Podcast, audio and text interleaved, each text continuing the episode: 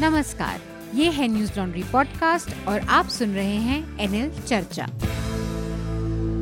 नमस्कार मैं हूँ अतुल चौरसिया। आपका खर्चा आपकी चर्चा हफ़्ता दर हफ़्ता। हम एक बार फिर से लेकर आए हैं न्यूज़ लॉन्ड्री का हिंदी पॉडकास्ट एनएल चर्चा।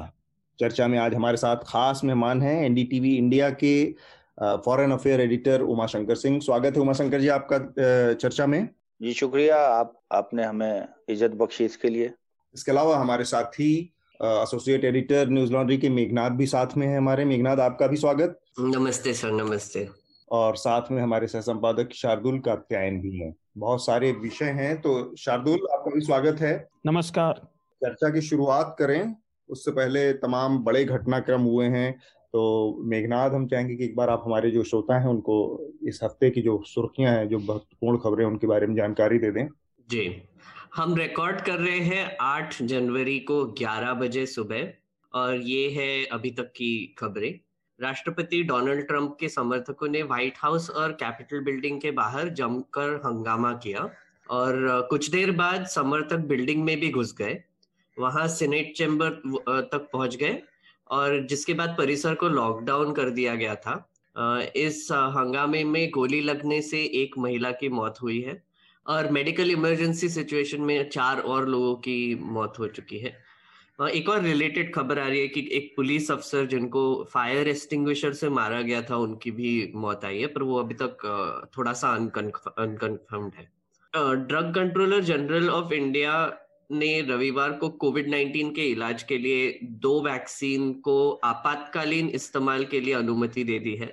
ये दो वैक्सीन है कोविशील्ड और कोवैक्सीन कोविशील्ड जहाँ असल में ऑक्सफोर्ड एस्ट्राजेनिका का भारतीय संकरण है वही कोवि कोवैक्सीन पूरी तरह भारत बायोटेक नाम के हमारे कंपनी ने बनाया है। हम्म। इसको स्वदेशी वैक्सीन की तरह देखा जा रहा है। कड़ी सुरक्षा के बीच हज़ारों किसानों ने तीन कृषि कानून के खिलाफ प्रदर्शन स्थल सिंगू टिकरी और गाजीपुर बॉर्डर से रैली निकाली। इसमें हज़ार से चालीस हज़ार if I am not wrong Atul sir पैंतीस हज़ार से ज़्यादा ट्रैक्टर थे इसमें? पैंतीस सौ से हाँ तीन हज़ार साढ़े तीन चार हज़ार के आसपास। अच्छा साढ़े तीन चार हज़ार। तो मैं वही देख रहा था कि वो कुछ कुछ जगह पे चालीस हज़ार बोल रहे कुछ कुछ जगह पे पैंतीस से बोल रहे तो हम कंजर्वेटिव एस्टिमेट से जाएँगे। भारतीय किसान यूनियन के प्रमुख जोगीदार सिंह ने कहा कि 3500 से ज़्यादा ट्रैक्टर इसमें शामिल हो रहे हैं। हम्म। केंद्र सरकार ने कहा कि भारत में इंसानों के बीच बर्ड फ्लू का संक्रमण, जो कि अभी न्यूज़ में था, वो फैलने की संभावना नहीं है। लिहाजा किसी तरह घबराने की भी ज़रूरत नहीं है। अभी तक जिन राज्यों में बर्ड फ्लू के मामले पाए गए हैं, वे स्थानीय स्तर पर ही हुए हैं। हम्म। और एक छोटी सी खबर यह है कि पीएनबी घोटाले में हमारे भगोड़े और अभी के नेटफ्लिक्स डॉक्यूमेंट्री स्टार जो है हीरा कारोबार करते थे नीरव मोदी। उनकी बहन ने आ, सरकारी गवाह बनने के लिए राज़ी दे दी है। ये प्रोसिक्यूशन की तरफ़ से अब गवाह बनेगी। इन्होंने खुला खुलासा किया है कि उनके 580 करोड़ के लगभग संपत्ति थी और इसका खुलासा अभी हुआ है। तो ये है हेडलाइंस एक दो मैं भी जोड़ना चाह रहा था। हाँ शार्दुल। एक तो यूपी की ही है फिर से बदायूं में एक जघन्य बलात्कार और हत्या की घटना सामने आई है। हम्म। महिला को ऐसा आरोप लगा है कि पुजारी मंदिर के पुजारी ने और दो लोगों के साथ मिलकर मार दिया। इसके साथ ब्रिटेन की कोर्ट ने जूलियन असांज का अमेरिका को प्रत्यर्पण अमेरिका को प्रत्यार्पण करने से मना कर दिया क्योंकि वहाँ की जेलों की हालत कोर्ट के हिसाब से अच्छी नहीं है और असांज को वहाँ खतरा हो सकता है। और यूके के साथ साथ जापान और टो, मतलब टोक्यो में जापान में भी कोविड इमरजेंसी लग गई है। काफ़ी सीरियस सिचुएशन फिर से बनती दिख रही है वर्ल्ड वाइड कोरोना को लेकर कि नए स्ट्रेन सामने आए हैं। साउथ अफ्रीका में बहुत तेज़ी से फैल रहा है नया वाला स्ट्रेन और इससे लेके कई तरह की आशंकाएँ शुरू हो गई हैं कि पता नहीं जो अब तक वैक्सीन बन रही हैं उन वैक्सीन का कोई इस्तेमाल हो पाएगा वो कारगर होंगी कि नहीं नए स्ट्रेन के ऊपर।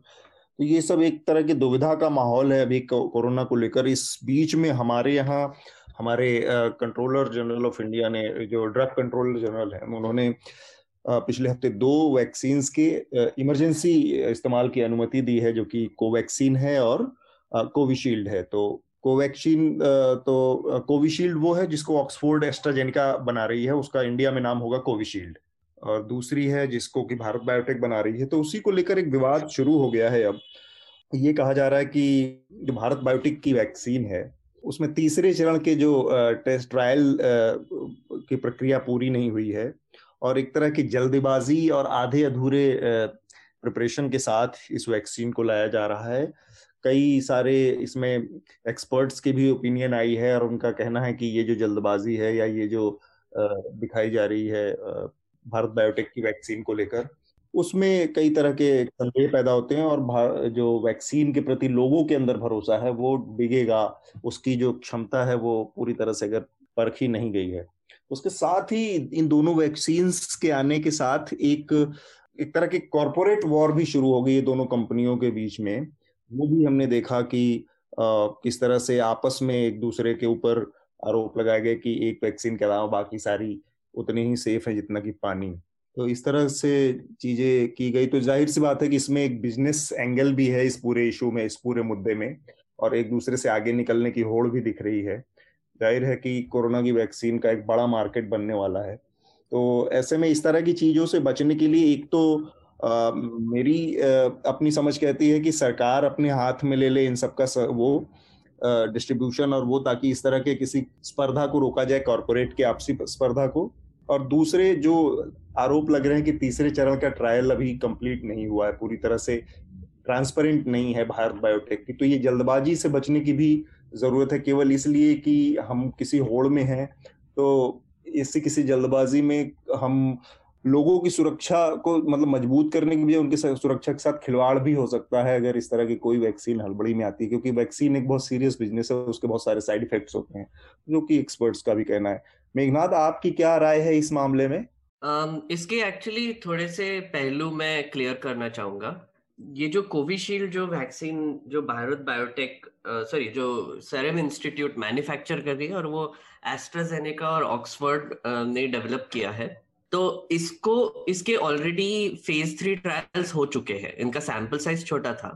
पर मैं श्रोताओं को बताना चाहूँगा कि फ़ेज़ वन और फ़ेज़ टू में सेफ्टी और इम्यूनोजेनेसिटी टेस्ट करते हैं, जिसका मतलब है कि वैक्सीन लगाने के बाद आप आप में आपका इम्यून सिस्टम एक्टिवेट होता है या नहीं? और ऊपर से आपको कोई साइड इफेक्ट्स नहीं होते मतलब कोई और कोई कोई और तकलीफ़ ना हो। और उसके बाद फ़ेज़ थ्री जो होता है, वो एफिकेसी के लिए होता है मतलब वैक्सीन का इफेक्टिवनेस चेक करने के लिए वो फ़ेज़ थ्री ट्रायल होता है।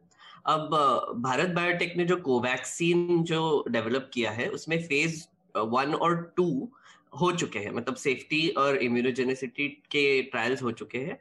और इसी के बेसिस पे एक एक्सपर्ट पैनल ने इसको emergency use authorisation restricted emergency use authorisation on clinical trial basis पे इसको अप्रूव किया है। बल्कि कोविशील्ड को इमरजेंसी यूज़ ऑथराइजेशन दे दिया। तो ये दो अलग चीज़ें देखी जा रही है।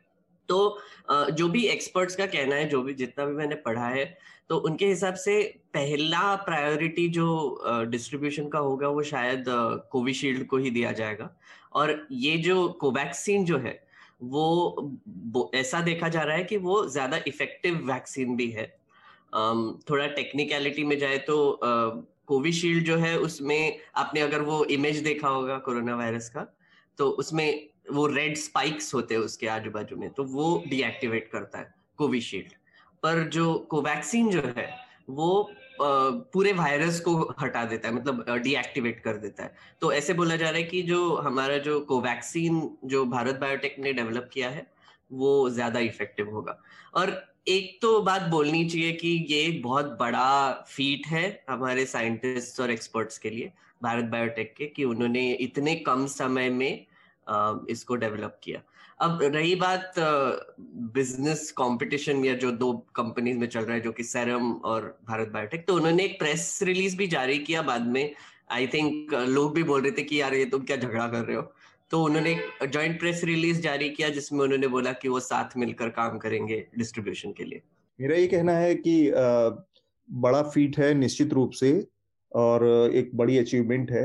इससे तो किसी को इनकार नहीं होगा, लेकिन वो अचीवमेंट जब तक पुख्ता ना हो जिसके सारे दावे स्पष्ट रूप से ट्रांसपेरेंट तरीके से सामने ना हो, तब तक इस तरह के दावे से बचना चाहिए, क्योंकि ये बहुत मतलब मासेस के हेल्थ से और स्वास्थ्य से जुड़ा मसला है। इसमें एक और चीज़ देखने को मिली उमा शंकर जी, कि बहुत सारे मीडिया संस्थानों का इस्तेमाल किया गया, और उन लोगों ने अपने पत्रकारों को देकर वैक्सीनेट करके और उसके विजुअल जारी किए और उसका दावा किया, ये पूरी तरह से। तो ये तो एक भरोसा बच जगाने की प्रक्रिया है। आमतौर पर ये लीडरशिप की तरफ़ से होती है कि नेता, जैसा अमेरिका में भी हमने देखा कि वहाँ पर कमला हैरिस ने लगवाया। इससे लोगों के अंदर वैक्सीन के प्रति भरोसा होता है कि ये पूरी तरह से है, सुरक्षित है और वो सब। मीडिया का इस तरह से इस्तेमाल पहली बार देखने को मिल रहा है कि मीडिया के लोगों, लोग और रिपोर्टर्स को वैक्सीन देकर और उसका प्रचार प्रसार किया जा रहा है। इसको कैसे देखते हैं आप? जी, देखिए ये तो एक इंडिविजुअल फैसला है ना कि चाहे मैं लगवाना चाहूँ या आप लगवाना चाहें, क्योंकि जो ट्रायल है और जो एक जो फ़ेज़ थ्री ट्रायल के लिए तो बल्कि जो इंसानों पे ट्रायल होता है उसके लिए तो बहुत सारे लोग वॉलेंटियर भी करते हैं कि हम लगवाएँगे हम लगवाएँगे। तो अब जबकि इसको इमरजेंसी यूज़ की जो इजाज़त दी गई है उसके बाद ये किसी इंडिविजुअल पे है कि वो जाके लगवाना चाहे लगवाए और उसके बाद देखे कि कोई साइड इफ़ेक्ट है या नहीं है। यहाँ तो ये हो रहा है कि लगवाने के साथ ही उसको एकदम डिक्लेयर कर दे रहे हैं कि हाँ ये तो बहुत बढ़िया है जी। मतलब जैसे गुड़ की भेली हो कि मुँह में डाला और बोला कि स्वाद बहुत अच्छा है। तो अब अब अब मान लीजिए मैं आज लगवाता हूँ। आज लगवाता हूँ तो जो प्रेस रिलीजेज हैं जो इसके बारे में कहा गया इन वैक्सीन के बारे में खासतौर पर अगर भारत बायोटेक की बात करें तो कि इतने दिन तक आपको एक इतने दिनों के बाद दूसरा डोज दिया जाएगा आपको और उसके बाद भी अट्ठाईस दिन तक या बयालीस दिन तक जो भी है, आपको उसी तरह के एहतियात बरतने हैं जो, जैसा कि आप अभी बरत रहे हैं। उसके बाद आपके अंदर जो एंटीबॉडी है वो डेवलप होगा और आप वैक्सीनेटेड सही माने में माने जाएँगे। तो मेरा तो ये मानना है कि इतना मतलब अगर वैक्सीन लाने में किसी तरह की जल्दबाजी नहीं हुई है तो वैक्सीन को पुख्ता बताने में भी किसी तरह की जल्दबाजी नहीं होनी चाहिए। अगर आप ये हम लगवा रहे हैं तो हमें चालीस दिन बयालीस दिन या जो भी समय सीमा है एग्जैक्टली मुझे नहीं पता। तो उतने दिनों तक इंतज़ार करने के बाद और उसके बाद कोई एक्सपोजर होता है आपका और आपको कोरोना नहीं होता है तो मुझे लगता है कि एक सामान्य इंसान मेरे जैसे सामान्य इंसान के समझ में तब आई कि देखिए इन्होंने वैक्सीन लगवाया और इनका अभी डेढ़ महीना बीत गया और ये किसी तरह से एक्सपोज नहीं होते हैं। ये जाते हैं जहाँ आसपास अगर कोई कोरोना पॉजिटिव भी है, मैं ये नहीं कह रहा हूँ कि कोई रिस्क ले कि जाके देखे कि वाकई में होता है या नहीं होता है, लेकिन एक्सपोजर लेवल होता है। जैसे डॉक्टर्स का नर्सेज का, जिनको पहले लाइन में लगना है लगने के बाद देखना है कि क्या वाकई में जो वो ट्रीटमेंट कर रहे हैं जो पहले का जो रेशियो है जिस तादाद में वो पॉजिटिव हो रहे थे उसमें कितने परसेंट की गिरावट आती है? तो एक लंबी प्रक्रिया है जो दो तीन हम्म। महीने के या चार महीने के बाद जाकर निकलकर खुलकर सामने आएगी। और जैसा कि आपने कहा कि ये लीडरशिप की क्वालिटी होती है कि वो किस तरह से भरोसा बहाली की दिशा में कदम उठाता है। आपने सही ज़िक्र किया अमेरिका का। वहाँ पे प्रेसिडेंट इलेक्ट जो बाइडन ने लगवाया vice president elect Kamala Harris ने लगवाया कि लोगों में भरोसा बहाली हो और ऐसा नहीं कि एक समुदाय विशेष का या किसी का शक है। शक सबके मन में होता है कि भाई अगर आज मैं लगवाता हूँ तो कल को मेरे ऊपर मेरे देह के ऊपर इसकी क्या इसका क्या असर पड़ेगा? किसी तरह का कोई बुरा असर तो नहीं पड़ेगा? तो उस उस तरह के सवाल करने वालों को के ऊपर सवाल उठा देना ये तो एक बिल्कुल नया चलन है। और मुझे लगता है कि मीडिया कर्मी बिल्कुल स्वतंत्र हैं, कोई कोई भी जाके लगवा ले, लेकिन मुझे लगता है कि मैं एक छोटा सा, अगर समय है तो एक छोटा सा एक उदाहरण देना चाहूँगा। बचपन में हम पढ़ा करते थे अकबर बीरबल की बहुत सारी कहानियाँ। एक कहानी मुझे याद आती है कि बीरबल जो है वो गया तो बाज़ार में देखा कि कोई बैल से कर्तव्य दिखा रहा है। तो बंदर से कर्तव्य की बात तो आम थी, लेकिन बैल उस तरह से किसी मदारी के कहने पे उठा रहा है, टांग और डांस कर रहा है या जो कुछ भी कर रहा है तो उसको बड़ा तजुब लगा। तो भीड़ से दूर खड़ा होके जो है वो देखने लगा। जब हम्म। सारे तमाशबीन ताली बजा के चले गए उसके बाद उसने एक छोटा सा कंकड़ उठाया और बैल के ऊपर मारा। उसने देखा कि उसके चमड़े में थिरकन हुई जैसे अमूमन होता है आप लोग भी नोटिस करते होंगे। हम्म। उसके बाद वो खूब देर तक ताली बजाता रहा। तो जो आ, मदारी था जो बैल नचा रहा था जो तम, तमाशा दिखा रहा था उसने पूछा कि भाई जब सब ताली बजा रहे थे तब तो तुम चुप थे अब सब चले गए हैं तो तुम बेवकूफ़ की तरह ताली बजा रहे हो। बोला यार मेरे दिमाग में ना शक का कीड़ा रहता है हमेशा। जब बैल करतब दिखा रहा था तो मुझे लग रहा था कि कहीं कोई बहरूपिया तो नहीं उसमें बैठा हुआ है। तो इसलिए जब सब चले गए तो उसके बाद कंकड़ मैंने मारा। जब देखा कि बैल ओरिजिनल है तो मैं ताली बजा रहा हूँ। तो मेरे कहने का पूरा मतलब ये है कि थोड़ा सा ठहर के ताली बजाने के पहले थोड़ा सा ठहर के देखना चाहिए और उसके बाद बहुत अच्छा निकलेगा तो वैज्ञानिक तो उन्होंने तो अपनी मेहनत की ही है और उनके उस पर तो किसी को शक है ही नहीं उनकी मंशा पे। तो उसके बाद ताली बजाएँगे हम भी बहुत ज़ोर ज़ोर से ताली बजाएँगे कि भाई तो में जो जी। ये जो पूरी प्रक्रिया चल रही है और जो पूरी बहस चल रही है वैक्सीन को लेकर आपने इसको कैसे फॉलो किया है? देखिए मुख्य बातें तो मेघनाथ और आपने और उमाशंकर जी ने कह ही दी हैं। पर श्रोताओं की जानकारी के लिए कोविशील्ड और कोवैक्सीन में बेसिक अंतर यह है कि कोवैक्सीन जो है वो जैसे परंपरागत रूप से हमारी वैक्सीन पहले भी बनती रही है ना बहुत सारी चीज़ों की जो हम सबको लगी होंगी बचपन में हम्म। उससे तैयार की गई है। और कोविशील्ड नई तरीके से तैयार हुई है, जिसमें वो प्रोटीन को कैप्चर करते हैं। तो ये बेसिक अंतर है। डेटा का ना रिलीज़ होना, ये बहुत बड़ी परेशानी है। क्योंकि पारदर्शिता और विश्वास वैसे तो हर पॉलिसी के लिए चाहिए होता है, पर ऐसे समय में जब बहुत परेशानी हो तो वही आम सोच को बाँध के रखता है। और थोड़ी भी कोताही, जैसा इसमें हो रही है उसका कारण क्या है, ये अभी हम नहीं जानते कि सरकार ने रिज़ल्ट आने से पहले रजामंदी क्यों दी। लेकिन उसको कोताही, उस विश्वास में सुराग कर देती है, जो महामारी जैसी स्थिति में और भी ज़्यादा खराब कर देता है। शार्दुल एक एक्सप्लेनेशन जो दिया जा रहा है इसके लिए कि क्यों कर रहे हैं तो मैन्युफैक्चरिंग का ऑथराइजेशन देखा जा रहा है इसको। मतलब स्टॉक हम्म। पाइल करने के लिए। जैसे uh, हमारे यहाँ पे अभी ड्राई रन तो चालू हो चुके हैं ना वैक्सीन के हम्म, हम्म। कि कैसे दिए जाएँगे एक्सेट्रा तो जब वो एक्टिवेट uh, हो जाएगा पूरा सिस्टम तो फिर इन ज़्यादा से ज़्यादा वैक्सीन की अवेलेबिलिटी चाहिए। तो एसेंशियली उन्होंने क्या किया है कि रिजल्ट्स आने से पहले ही अस्यूम कर लिया है कि ये इफ़ेक्टिव होंगे दोनों वायरसेस हाँ, और वो, फिर वही तो गड़बड़ है। स्टॉक पाइल करना शुरू कर दिया। या असल में इसके पीछे जो अंदर जो इनकी प्राइस वॉर्स चल रही है ना वो भी हम्म। है। आपको याद रखना चाहिए कि अभी थोड़े दिन पहले ही आया था आ, समाचारों में कि स्वदेशी विदेशी का तो मामला है ही नहीं जैसे भी बात हो रही थी। यूरोप के अमीर देश यूएस इंडिया और काफ़ी सारे दक्षिण एशियाई और अफ्रीकी देशों से भी सस्ती दरों पर खरीद कर स्टॉक पाइल कर रहे हैं वैक्सीन को। और जिससे काफ़ी बड़ा विवाद भी खड़ा हो गया है कि भाई जर्मनी और ये बेल्जियम और ईयू के देश इतने सस्ते में कैसे ले रहे हैं? मतलब भारत को उनसे दुगनी और कई बार दुगनी से भी ज़्यादा कीमत पे सेम वैक्सीन मिल रही है। पर यहाँ पे कोवैक्सीन जो है वो बोला जा रहा है कि सबसे सस्ता वैक्सीन है मैन्युफैक्चर किया हुआ। नहीं नहीं कोवैक्सीन तो हमारा ही बना है ना। कोवैक्सीन हाँ, हाँ, तो यही का ही है जो वैक्सीन हाँ। हम बाहर से ले रहे हैं। बाहर से ले रहे हैं। उन प्राइसेस में बड़ा अंतर है। तो एक वो पीछे भी प्राइस वॉर चालू है। हम्म। डॉक्टर सुमैया शेख हैं, ब्रिटेन में रहती हैं, कोविड सर्वाइवर भी हैं, और उन्होंने वो काम भी कर रही हैं कोविड से रिलेटेड उस पर इनका एक थ्रेड है तो ये जो पूरी बहस चल रही है हमारे यहाँ, और जो थर्ड फ़ेज़ डाटा के ट्रांसपेरेंसी का मामला है या ट्रायल का मुद्दा है, उस पर उन्होंने काफ़ी विस्तार से एक पूरा थ्रेड बनाया है।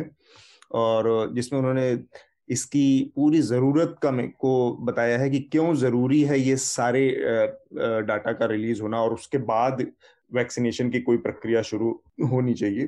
तो ये थ्रेड मैं रिकमेंड भी करूँगा आगे आप अपने इस पॉडकास्ट में और लोगों से भी आ, मैं चाहूँगा कि वो पढ़ें इसको। तो थोड़ा सा और क्लैरिटी आएगी। हम अपने अगले विषय की तरफ़ बढ़ते हैं जो कि इस हफ़्ते की सबसे बड़ी घटना रही। सर एक एक सॉरी थोड़ा सा इंटरप्शन करना चाहूँगा क्योंकि हाँ. मुझे वो थोड़ा सा मीडिया के बारे में भी बात करना था कि इसका रवैया कैसा रहा है। तो वैक्सीन पर। तो हम्म। जो आपने जो मेंशन किया है कि अपने ही रिपोर्टर्स को वो वैक्सीन लगवा के बोल रहे हैं कि हाँ भरोसा कीजिए। तो मज़े की बात यह है कि वो ट्रायल में हिस्सा ले रहे हैं। मतलब वो जो अभी जो एफिकेसी ट्रायल चालू है कोवैक्सीन का उसमें हिस्सा ले रहे हैं तो आ, उनको प्लसीबो भी मिल सकता है। पर जी न्यूज़ ने इसका तो एक बहुत बड़ा बतंगड़ बना दिया है कि आ, उनकी उनके एक रिपोर्टर को उन्होंने वैक्सीन लगवाया और उसके बाद आई थिंक सुधीर चौधरी ने कुछ चार शो किए उस पर डीएनए पर कि वो वो रोज पूछते हैं उनको कि यहाँ कैसा लग रहा है आपको? अब ठीक है मतलब बुखार है, लग रहा है मतलब खाना अच्छे से खा रहे हो, वगैरह वगैरह। तो मतलब इसका ना मुझे मुझे थोड़ा सा ये अनएथिकल लगा क्योंकि अगर आपको लोगों में वैक्सीन का भरोसा बढ़ाना है तो ये नेशनलिज्म का गार्ब नहीं लेना चाहिए। कि ये हमारे देसी देसी वैक्सीन है ये हमारा हमारा अपने साइंटिस्ट ने बनाया। आपको बाहर की चीज़ें अच्छी लगती है तो हमारी क्यों नहीं अच्छी लगती? वो जो रेटोरिक है वो मुझे मुझे बहुत डेंजरस लगता है। इसमें एक चीज़ और भी है कि ये जो पूरा देखिए मीडिया की एक बड़ी भूमिका है इस तरह के मामले में जो कि मास उससे हेल्थ से जुड़े मसले हैं आपने पोलियो को देखा होगा तो अवेयरनेस के लेवल पर मीडिया का एक बड़ा रोल है। लेकिन वो कब मतलब हमारे यहाँ मीडिया के साथ दिक्कत यही है कि वो बेसिक जो एथिक्स है मीडिया के उसकी लाइन को इतना ब्लर किया जा चुका है कि उसको पता नहीं चलता कि कहाँ पर हम आ, किसी पॉलिटिकल एजेंडे का टूल बन जाते हैं। कहाँ पर हम किसी कॉरपोरेट के एजेंडे को सर्व करने लगते हैं? कहाँ पर हमको रुकना है और मीडिया के पर्पस को ही सर्व करना है?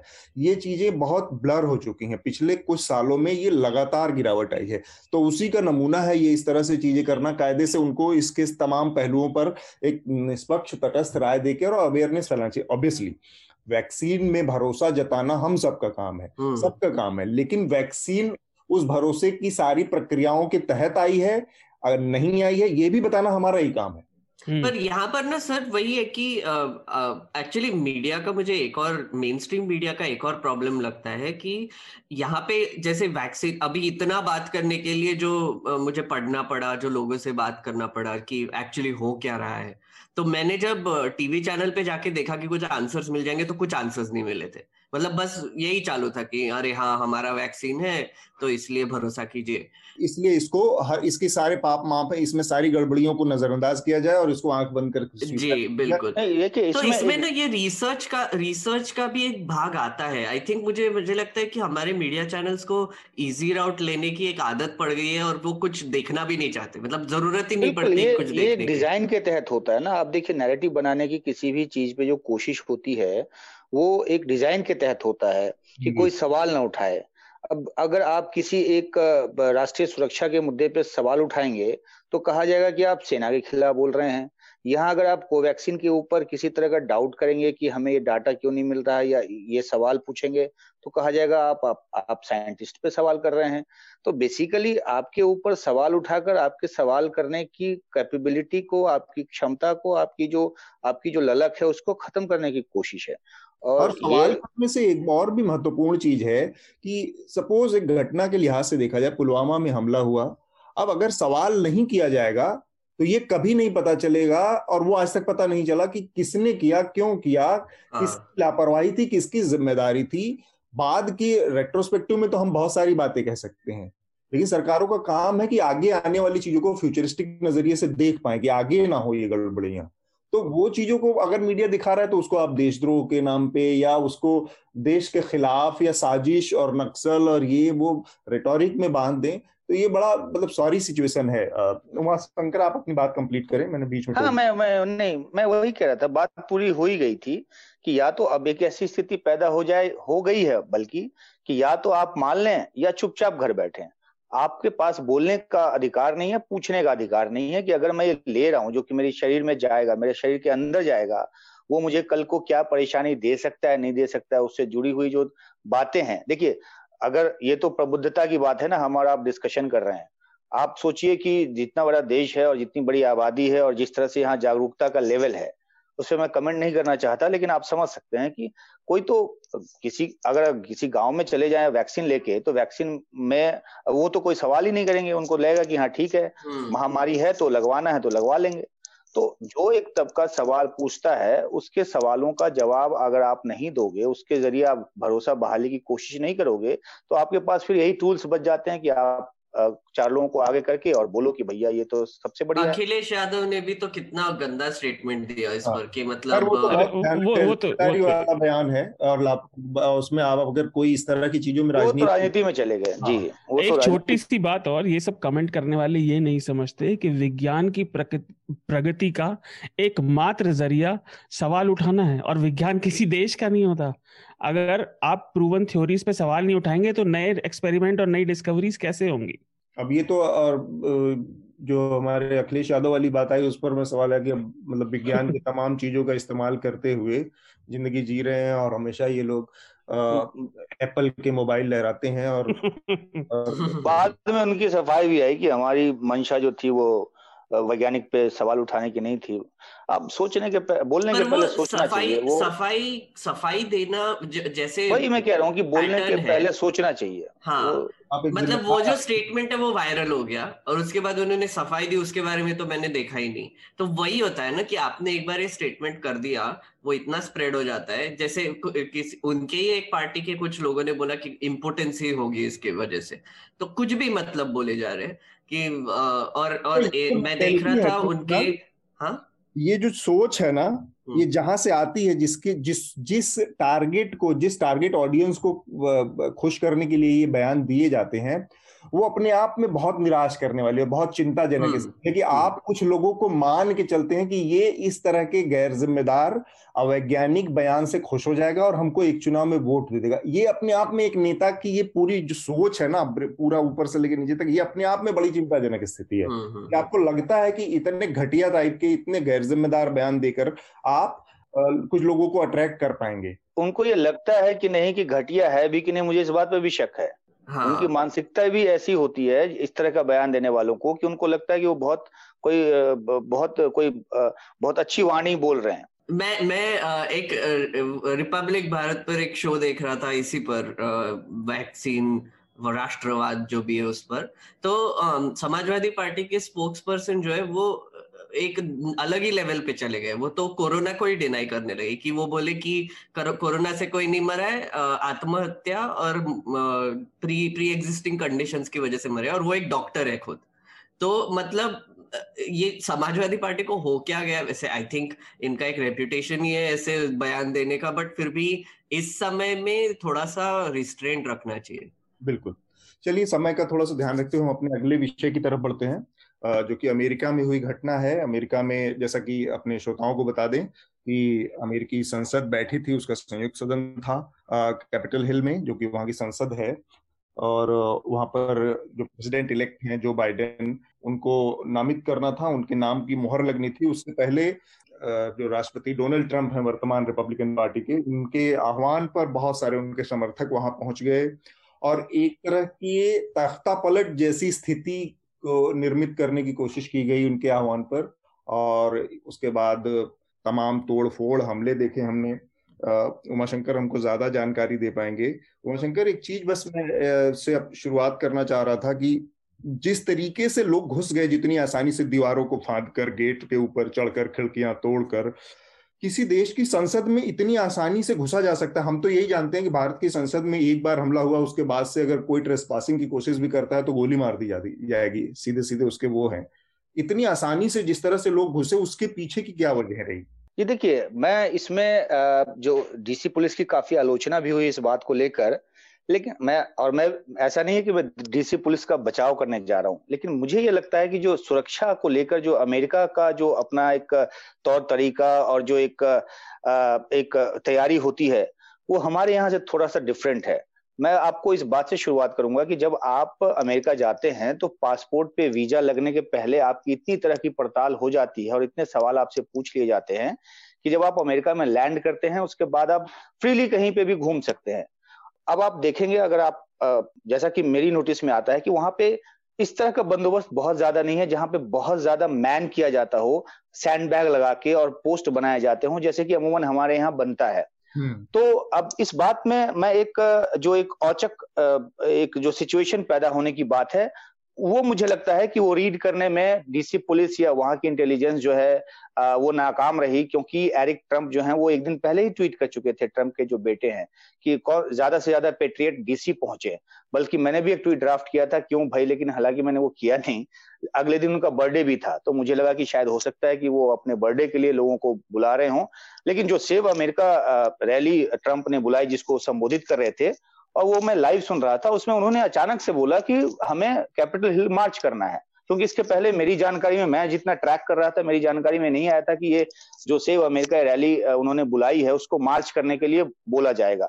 तो कैपिटल हिल मार्च करने की बात जैसे उन्होंने की उसकी थोड़ी देर के बाद ही जो उनके समर्थक थे वो मार्च करने लगे जबकि ट्रंप का भाषण चल ही रहा था। और हम्म। उन्होंने ये भी कहा था कि मैं भी चलूँगा। हालाँकि भाषण खत्म करके वो व्हाइट हाउस के अंदर चले गए।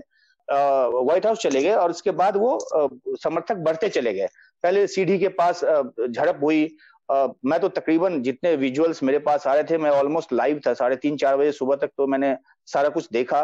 और उसके बाद वो घुसते चले गए और पुलिस फोर्स इतनी ज़्यादा थी नहीं जितनी तादाद में समर्थक थे। तो वो अंदर घुसते चले गए और जब अंदर घुसे तो उन्होंने फिर वहाँ पे तोड़फोड़ भी की और फिर जो सब कुछ अब तो जग ज़ाहिर है कि कितना कुछ हुआ, गोली चलानी पड़ी, एक महिला की मौत होगी वो विजुअल भी हमारे पास आए, हालाँकि वो दिखाने लायक विजुअल है नहीं, इसलिए हमने दिखाया नहीं कि किस तरह से वो खिड़की कूद कर जाने की कोशिश करी और पुलिस वाला लगातार उसको चेतावनी दे रहा, लेकिन उसने मारा नहीं, उसने फायर कर दिया। उसमें इस बात की भी इस बात का अंदेशा है कि हो सकता है उस समय वो किसी वीआईपी को वहाँ से एवोक्यूएट कर रहा हो जब वो समर्थक वहाँ पहुँचने की कोशिश कर रहे थे। इसलिए हम्म। और बुलेट फायर बहुत ज़्यादा नहीं हुआ नहीं तो बहुत सारी लाशें गिरती। जो तीन मेडिकल इमरजेंसी की वजह से डेथ हुई हो तो अलग लेकिन पुलिस की बुलेट से तो एक ही डेथ हुई। तो ये ये पूरा जो है औचक तरह से हुआ फ्लैश मॉब जिसको कहते हैं एक तरह से। तो हाँ। उस तरह से हुआ मामला और मुझे लगता है यहाँ पे चूक हो गई वहाँ की सिक्योरिटी एजेंसीज को कि वो प्रिज्यूम नहीं कर पाए कि इस तरह का सिचुएशन भी पैदा हो सकता है। भारतीय नज़रिए से देखा जाए तो आ, मतलब अमेरिका में की डेमोक्रेसी और उस पर किसी तरह का अगर हमला हो रहा है तो उससे कम से कम जो देश लोकतांत्रिक प्रक्रियाओं में भरोसा रखते हैं उनके लिए बड़े चिंता की बात स्वाभाविक तौर पर आती है। और मैं ये देख रहा था कि कल जब ये पूरी घटना हुई तो तमाम लिबरल जो लोग हैं तबके के लोग हैं खासकर जो लेफ़्ट लिबरल कहलाते हैं उन लोगों के अंदर एक अजीब सी खुशी देखने को मिल रही थी कि अब पहली बार अमेरिका में लोकतंत्र असफल होता दिख रहा है। अमेरिका की प्रक्रियाएँ वो होती दिख रही जबकि ये बहुत बचकाना और एमेच्योर वे था अपने को रिएक्ट करने का, क्योंकि वो बहुत ही पहली घटना थी अपने आप में और उस, अभी वो खत्म नहीं हुई थी। मतलब वो उसके निपट जाने का, उसका कोई नतीजा नहीं निकला था। फिर भी लोग इस तरह के बिहेव कर रहे थे। मेरा ये कहना कि ये इस लिहाज से गड़बड़ अजीब दिखता है। कि आप left versus socialism versus capitalism की उसमें चाहे कितना भी अमेरिका को करिए, अमेरिकन सिस्टम को गाली दीजिए, अमेरिकी नेताओं और उनकी नीतियों को गाली दीजिए, बहुत जायज़ है अगर बहुत सारी चीज़ें कहना उनको, क्योंकि उनकी वजह से पूरी दुनिया में बहुत सारी उथल पुथल देखने को मिली है। लेकिन कोई चीज़ जो लोकतंत्र पर हमला हो रही हो और अगर लोकतंत्र संकट में है तो कम से कम अभी की दुनिया में हमारे पास लोकतंत्र के अलावा कोई बढ़ी, उससे बेहतर विकल्प नहीं है। खराब भले लोकतंत्र, लेकिन उससे बेहतर विकल्प कोई दे नहीं पाया है। ये हमने देखा है जहाँ जहाँ कम्युनिज्म आया, वहाँ पर अपने लोगों के साथ जिस तरह के अमानवीय अत्याचार हुए हैं, वो सारी चीज़ें किसी से छिपी नहीं है। तो इसको देखते हुए लेफ़्ट लिबरल तबके की जो स्थिति है, उस पर मैं मेघनाथ, आप और शार्दुल, आप लोगों के कमेंट चाहता हूँ कि ये जो अचानक से उम्मीद देख लेना छोटी छोटी चीज़ों में। वो हमेशा इसी तरह की चीज़ें नरेंद्र मोदी के साथ कोई एक छोटी सी चुनावी हार होती है तो देखने लगते हैं और उछलने लगते हैं। काम नहीं करना चाहते उस तरह जिसके लिए, जो कि पॉलिटिकल पार्टियों से उम्मीद की जाती है।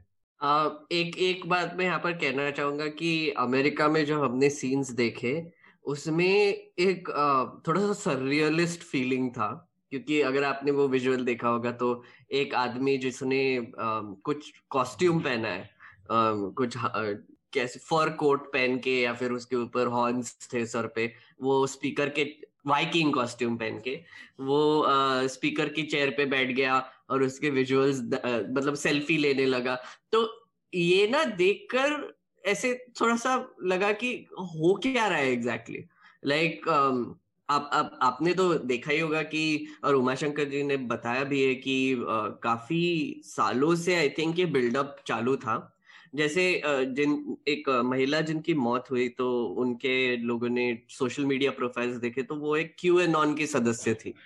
क्यू एन ऑन एक ऐसा ग्रुप है जो कॉन्स्पिरसी थियोरीज फैलाता है बहुत सारा और अभी दिख रहा है कि इंटरनेट से वो ग्राउंड पर आ गए हैं।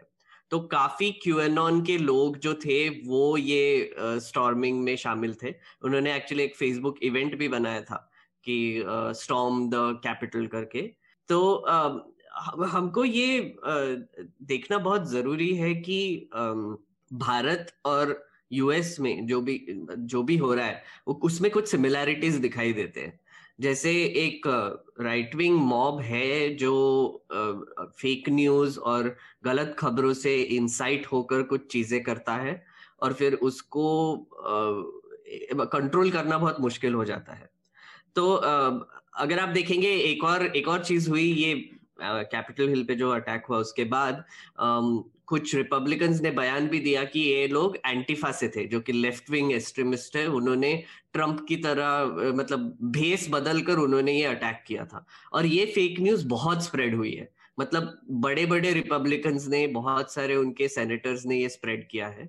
और फैक्ट चेक पे फैक्ट चेक हो रहा है अभी कि न्यूयॉर्क टाइम्स से लेके बजफीड से लेके सबने, कि ऐसा कुछ नहीं है, वो ट्रंप के सपोर्टर्स ही थे। जिन्होंने वो अटैक किया और इसमें लेफ़्ट विंग एक्सट्रीमिस्ट का कोई हाथ नहीं था। तो आप आप दे, आप सोचिए ये दिल्ली राइट्स जैसी सिचुएशन हो गई, जहाँ पर आपको पता है, दिख रहा है कैमरा पे दिख रहा है कि बीजेपी के कुछ सदस्य या समर्थक वो इसमें शामिल थे, पर उन पर कोई एक्शन नहीं लेंगे बट जो लेफ़्ट साइड से, जो ऑपोजिशन के साइड से लोग थे, उन पर एक्टिविस्ट पर स्टूडेंट्स पर, उन पर एक्शन लेंगे। तो मुझे लगता है अभी अमेरिका में तो ये एटलीस्ट होगा नहीं क्योंकि अरेस्ट जो हुए वो सब ट्रंप के ही सपोर्टर्स थे। पर आ, सोचने वाली बात है कि हमारे यहाँ पर ऐसे होता है तो क्या होता है? एक चीज़ है शार्दुल और उमाशंकर आपसे ये जानना चाहता हूँ। आमतौर पर ये देखा गया कि जो अमेरिका में डेमोक्रेटिक इंस्टीट्यूशंस हैं वो बहुत वो मज़बूत हैं। लेकिन इस मौके पर हमने देखा कि रिपब्लिकन पार्टी के अंदर के जो लोग हैं, उन लोगों ने पूरी तरह से ट्रंप के इस मनमानेपन और एक एक इगोमेनियक आदमी के अपने अहंकार के सामने पूरी तरह से अपने को सरेंडर कर दिया। जबकि चुनाव नतीजे आने के बाद इस तरह की स्थिति होना कमोबेश मतलब जो आदमी के दिमाग में बैठा हुआ है और अभी भी वो यही कह रहा है कि चुनाव उससे बेईमानी करके हराया गया है और जो भी है। पार्टी के अंदर से किसी तरह का, अब जब ये लोग कैपिटल हिल पर चढ़कर और ये सारे दंगे फसाद हो गए, तब जाकर कुछ लोगों ने आवाज़ उठाई। ये पहले होना चाहिए था, ट्रंप को चुप करा देना जाना चाहिए था, जब रिज़ल्ट आ गए थे तब। देखिए अतुल जी, इस बात से पहले मैं आपके पहले सवाल का जवाब दूँगा। जो आपने कहा था ना, देखिए, वो आपने भी शायद कल परसों लिखा था, और बात ठीक है, कुछ लोगों की आँखों में कम्युनिज्म के सुनहरे सपने अब भी हैं। जबकि वो सारी दुनिया में तबाह हो चुका है तो वो खिसियानी, बिल्ली, खंबा नोचे वाली बात है। उन्हें वो दिखता है कि कहीं जनतंत्र को हानि पहुँच रही है तो बड़े खुश होते हैं। यूएस का सिस्टम, ट्रंप और इतना विषाद इसलिए झेल गया क्योंकि जैसा आपने कहा, डेमोक्रेटिक सिस्टम्स, इंस्टीट्यूशन वहाँ सुदृढ़ थे, सालों साल सुदृढ़ रहे, उसके बाद भी इतना नुकसान हुआ। अच्छा रिपब्लिकन पार्टी की जो आपने बात कही, ये याद रखना चाहिए, रिपब्लिकन पार्टी, ये एकदम नहीं हुआ, ट्रंप एकदम नहीं आया। ट्रंप उसका निष्कर्ष है जो रिपब्लिकन पार्टी सालों से करती रही है। एंटी मतलब रेसिस्ट एजेंडा है ना? एंटी पुअर एजेंडा भयानक रूप से भ्रष्टाचार, वहाँ पे एक वो होता है जेरी मैंडरिंग जिससे वो ये कोशिश करते हैं कि जिला वाइज जैसे हमारे यहाँ ज़िले होते हैं काउंटी वाइज वोटों को वो हटा सके जो डेमोक्रेटिक पार्टी देंगे। अधिकतर वो अश्वेत ब्लैक लोगों के लिए होते हैं। अच्छा इसकी पृष्ठभूमि भी है, और ये केवल अमेरिका में नहीं हो रहा। नहीं कितने लोगों को मालूम होगा 2006 में हंगेरियन पार्लियामेंट पे भी हुआ था ये हमला। और अभी अगस्त 2020 में जर्मनी में जब ये कोविड रिस्ट्रिक्शन चालू हुए थे तो वहाँ के भी एक फार राइट ग्रुप क्वारडेंकर शायद नाम था उसका, उसने भी जर्मनी की पार्लियामेंट बिल्डिंग पे बिल्कुल मतलब सीढ़ियों पे वो लोग चढ़कर आ गए थे। और उसके बाद वहाँ पे लोगों ने बहुत कहा था कि ये जर्मनी में दोबारा नहीं होना चाहिए। तो ये हर जगह चल रहा है।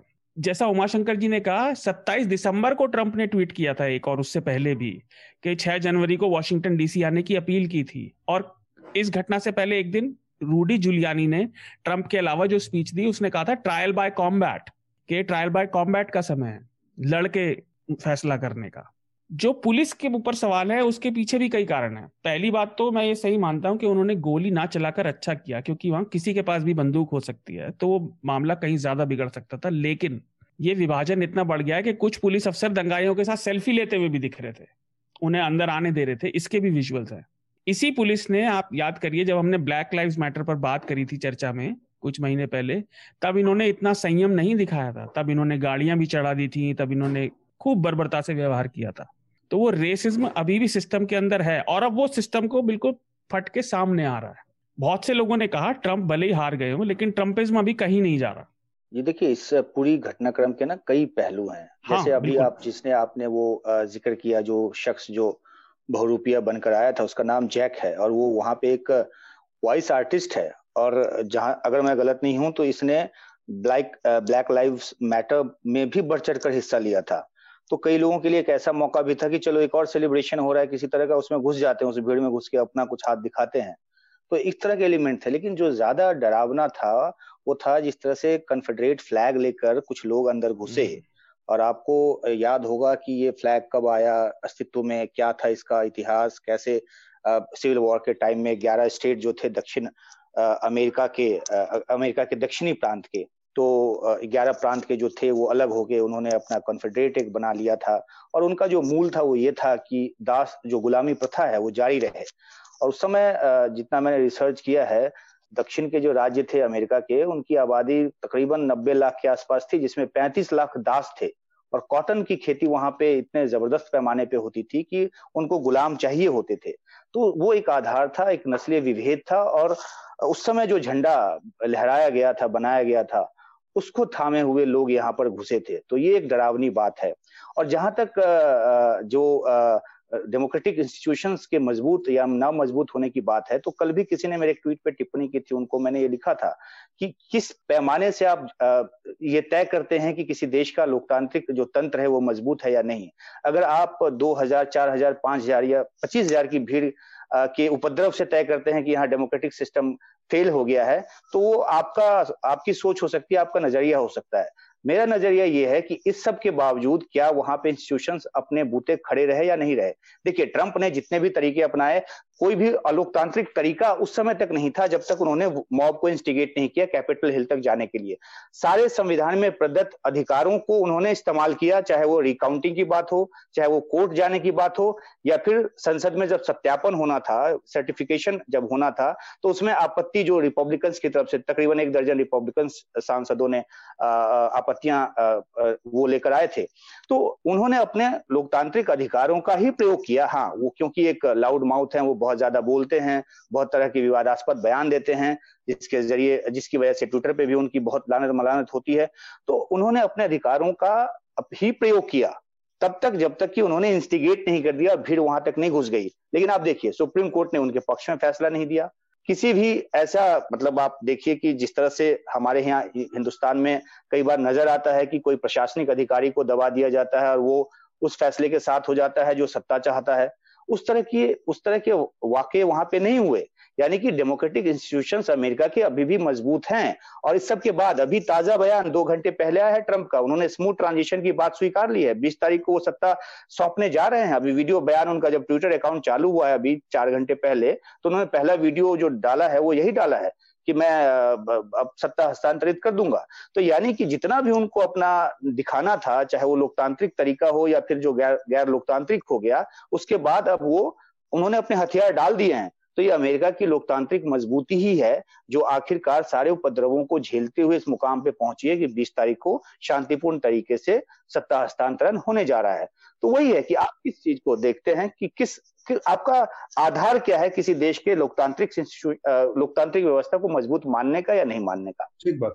और जहाँ तक मतलब कॉन्स्टिट्यूशनल इंस्टीट्यूशन हैं अमेरिका में निश्चित रूप से, इसी संदर्भ में मुझे लगता है कि भारत के तमाम वाक्यों का ज़िक्र होना चाहिए, जैसा कि, जिसका ज़िक्र आप कर रहे हैं उमाशंकर, कि हम बार बार देखते हैं कि हमारे किसी अधिकारी को दबा दिया जाता है। ट्रांसफ़र पोस्टिंग जैसी चीज़ें बहुत आसान है इसलिए किसी को दो मिनट डीएम को बोल के इलेक्शन रिज़ल्ट बदल दिया जाता है। रिज़ल्ट बदलवा दिया जाता है। और हमने ये भी देखा है कि एक समय में हमारा चुनाव आयोग हाथियों की मूर्तियाँ पूरे प्रदेश में ढकवा चुका है। और फिर हमने देखा कि वही चुनाव आयोग एक पार्टी का प्राइम मिनिस्टर पद का उम्मीदवार सारी चुनावी अधिसूचना के बावजूद मॉडल कोड ऑफ़ कंडक्ट लागू होने के बावजूद अपना चुनाव प्रचार करता है रैली निकालता है और अपने सिंबल का इस्तेमाल करता है और वो चीज़ें नॉर्मल हो गई हैं। एक फ़ेज़ में चुनाव होता है दूसरे फ़ेज़ में उसकी कंटिन्यूस ट्वेंटी फोर आवर वो कवरेज मीडिया पे चलती हैं। तो अब ये तो कुछ भी नहीं हारे हुए चुनाव में अब अब जीती पार्टी से विधायक तोड़ लेते हैं। वहाँ हाँ। के मीडिया को देख लीजिए ना यहाँ की मीडिया को देख लीजिए अगर आपको तुलना करना है तो। कैसे वहाँ पे खड़े रहे सब? एक फॉक्स न्यूज़ के अलावा जिसपे सवाल उठे हैं लेकिन हाँ। उसके अलावा आप देखिए अतुल जी मैं एक अमेरिका से रिलेटेड पॉइंट उठाना चाह रहा था उस पर अगर आप लोग टिप्पणी कर सके क्योंकि मुझे लगा वो इम्पोर्टेंट है हम्म। कि ट्रंप ने जो भी किया चार वर्षों में हमने देखा कि खराब नेतृत्व भी एक सुव्यवस्थित तंत्र को कम समय में कितना ज़्यादा नुकसान पहुँचा पहुँचा सकता है लेकिन जैसा उमा शंकर जी ने कहा इसके बाद भी पिछले ही कुछ दिनों में एक और बहुत अच्छी हम्म। अच्छी कह सकते हैं अच्छी चीज़ हुई है जॉर्जिया बिल्कुल रिपब्लिकन रेड स्टेट था लेकिन वहाँ पे जो सेनेट के चुनाव हुए उसमें जो दो लोग जीते हैं वो है रेफरेंट रेफाइल वॉर्नॉक और जॉन ऑसॉफ रेफाइल वॉर्नॉक अमेरिका के पहले ब्लैक सेनेटर है और वो जॉर्जिया में रेड स्टेट से जीते हैं और वो उसी चर्च में रेवरेंड है जिसे मार्टिन लूथर किंग थे। और जॉन ऑसफ जॉर्जिया के पहले जूविश सेनेटर हैं। तो बिल्कुल कंजर्वेटिव और रिपब्लिक में भी ट्रंप का ये असर हुआ कि वो बिल्कुल ब्लू बन गया है। तो ये भी एक चीज़ सामने आई है। ठीक बात। पहला ब्लैक सेनेटर अमेरिका का का। आप ज़िक्र कर रहे हैं तो वहीं से जो इंस्टीट्यूशनल मजबूती की बात भी साबित हुई जो एक आप लोगों को ध्यान उसका ज़िक्र मैं कर दे रहा हूँ। शायद सबकी अपनी थोड़ी राय उस पर आए। वॉशिंगटन पोस्ट ने उसका पूरा ट्रांसक्रिप्शन छापा है कि वहाँ के जो चुनाव अधिकारी को प्रेसिडेंट डोनाल्ड ट्रंप ने खुद फ़ोन करके और एक कॉन्फ्रेंस कॉल में और उसको लगातार इंस्टिगेट करने की उसको उसको चुनाव रिग करने की तमाम नसीहतें दें। वो पूरा ट्रांसक्रिप्शन सामने है आज की तारीख में कि उस आदमी का भरोसा क्या है कि किसी तरह की हर चीज़ को सबवर्ट करने के लिए वो आमादा है। वो कह रहा है कि चुनाव उससे बेईमानी करके जीता गया और वो खुद एक अधिकारी को लेकिन इंस्टीट्यूशनल मजबूती इतनी है कि एक अधिकारी को भी पता है कि प्रेसिडेंट उसका और कुछ नहीं कर सकते। और प्रेसिडेंट का वीडियो टे, ऑडियो टेप भी बाहर आ गया ये भी सोचिए। हाँ और वो ऑडियो टेप अब ये चीज़ अगर हम अपने या किसी और भी तीसरी दुनिया के कॉन्टेक्स्ट में देश के कॉन्टेक्स्ट में देखें तो एक प्राइम मिनिस्टर अगर फ़ोन कर दे किसी एक चुनाव अधिकारी को आप कल्पना कर सकते हैं कि क्या किस तरह के बदलाव हो सकते हैं कि वो मेघनाथ जी आ, ये बहुत ही इंटरेस्टिंग केस था एक्चुअली जहाँ पर उन्होंने बोला कि कुछ ग्यारह हज़ार वोट ढूंढिए आप। उन्होंने फ़ोन पे बोला वो इलेक्शन ऑफिशियल को और इलेक्शन ऑफिशियल बोल रहे थे कि नहीं ये हो नहीं सकता। मैंने हमने ऑलरेडी बोल दिया है कि आपके क्लेम्स सही नहीं है। और बहुत लंबा कन्वर्जेशन था, था बहुत लंबा है। साढ़े चार मिनट का हाँ तो वॉशिंगटन पोस्ट ने साढ़े चार मिनट का एक क्लिप डाला था। हाँ, उसी हाँ, से हाँ, पता चलता है कि और क्या क्या बातें हुई होंगी। हालाँकि वो निचोड़ था। जी आ, कुछ कुछ एक डेढ़ घंटे का एक्चुअली पूरा कन्वर्सेशन है वो। तो आ, वही वही एक्चुअली यहाँ पर मीडिया का रोल बहुत इम्पोर्टेंट हो जाता है फिर से। जैसे वहाँ पर जो आप एक और चीज़ हुई वो प्रोटेस्ट के टाइम पे कि मीडिया के खिलाफ भी कुछ अटैक्स हुए, जहाँ पर ट्रंप के सपोर्टर्स ने इक्विपमेंट चुरा कर उनको आग लगा दी या फिर जो भी किया। तो वहाँ पर जो मीडिया के खिलाफ गुस्सा है, वो अभी हमारे यहाँ पर भी दिखाई दे रहा है। ये जो फार्मर्स प्रोटेस्ट में जो मीडिया के खिलाफ गुस्सा है, वो अलग है। फ़िलहाल ये फार्मा प्रोटेस्ट का और वो दो आप अलग है exactly. बिल्कुल बहुत अलग है दूसरी बात मैं ये कहना चाहूँगा कि ये जो मीडिया के खिलाफ जो वहाँ पे गुस्सा है क्योंकि मीडिया वहाँ पे सही काम कर रही है exactly, और इसलिए गुस्सा exactly, है exactly. गुस्से में अंतर है exactly. और दूसरी बात ट्रंप ने जिस तरह से वहाँ मीडिया को निशाने पे लिया है हमेशा हम्म। उनके जो समर्थक हैं वो मीडिया को अपना दुश्मन मानते बिल्कुल हैं। बिल्कुल मतलब जो जो लोग पावर में है जो लोग जो लोग पावर में है उनको गुस्सा है मीडिया की तरफ़ और वैसा ही होना चाहिए पर यहाँ पर दिखाई दे रहा है कि जो जो लोगों के लिए मीडिया ने काम करना चाहिए उनको गुस्सा है मीडिया पर क्योंकि मीडिया जो है वो पूरी मीडिया ने जिस तरह से नैरेटिव बनाने की कोशिश की खालिस्तानी नक्सली इस सब बातों को लेकर गुस्सा है अगर आज भी कोई भी चैनल कोई भी चैनल जाके इश्यूज़ की बात करे तो किसान खुशी खुशी बात करते हैं। अब देखिए कि जो माइक का अपना आईडी हटा के जाके बात कर रहे हैं वो अगर इशू पे बात कर रहे हैं तो उनकी पहचान ऐसा तो है नहीं कि कोई टीवी रिपोर्टर है तो उसको कोई पहचानेगा नहीं। लेकिन अगर इशू की बात हो रही है तो इशू पे वो बात करते हैं। आप इशू के बिना आप उनको बदनाम करने की बात करेंगे तो उसको वो तो गुस्सा होना स्वाभाविक है लेकिन अमेरिका में जो गुस्सा देखने को मिला वो बिल्कुल जो नैरेटिव बनाया ट्रंप ने पिछले चार सालों में वो उसका नतीजा था हम्म। और जो डेमोक्रेटिक इंस्टीट्यूशन वहाँ पे मज़बूत है ये उसका एक निशानी है और दूसरा निशानी ये है जो कि अतुल बात कर रहे थे वहाँ पे रिपब्लिकन्स का देखिए जो आपने लिंसे ग्रहम को सुना या नहीं सुना कल जब उसके बाद सारे उपद्रव के बाद जब दोबारा वहाँ पे कांग्रेस शुरू हुई और सर्टिफिकेशन का काम शुरू हुआ तो उन्होंने फ्लोर पे बोला खुले तौर पे बोला कि जो बाइडेन और कमला हैरिस जो हैं वो बिल्कुल ही कानूनन तौर पे चुनकर आए हुए हैं और वो ही बीस तारीख को राष्ट्रपति और उपराष्ट्रपति होंगे। ये रिपब्लिकन ने बोला और रिपब्लिक रिपब्लिक पार्टी के अंदर इस इस तरह असंतोष बढ़ गया था जो जिसका प्रस्फुटन आपको देखने में आता है कि जब सात राज्यों के चुनाव नतीजों को लेकर अंदर जब सात राज्यों के चुनाव के नतीजों पर आपत्ति थी रिपब्लिकन की तरफ़ से जो एक दर्जन के करीब रिपब्लिकन थे और साठ पैंसठ सत्तर जो और सांसद उनके साथ थे। इसके अलावा तमाम के खिलाफ थे और बहुत सारे राज्यों के शिकायतों शिकायतें तो लिखित तौर पे पेश नहीं की गई फ्लोर पे। तो जो ट्रंप ने किया इसे वहाँ रिपब्लिकन पार्टी के भीतर भी गुस्सा था और बहुत सारे माइक पेंस को देख लीजिए किस तरह से दबाने की कोशिश की ट्वीट पे ट्वीट किए जा रहे थे ट्रंप की माइक पेंस जो है वो आ, आ, अपना अपना अपने अधिकार का पालन करेंगे। माइक पेंस ने दो ढाई पन्ने की चिट्ठी लिख दी कि बॉस, हम नहीं कर सकते ये सब। हमारा संवैधानिक दायित्व कुछ अलग है। तो उसी पार्टी के वाइस प्रेसिडेंट उन्होंने अपने हाथ झाड़ लिए।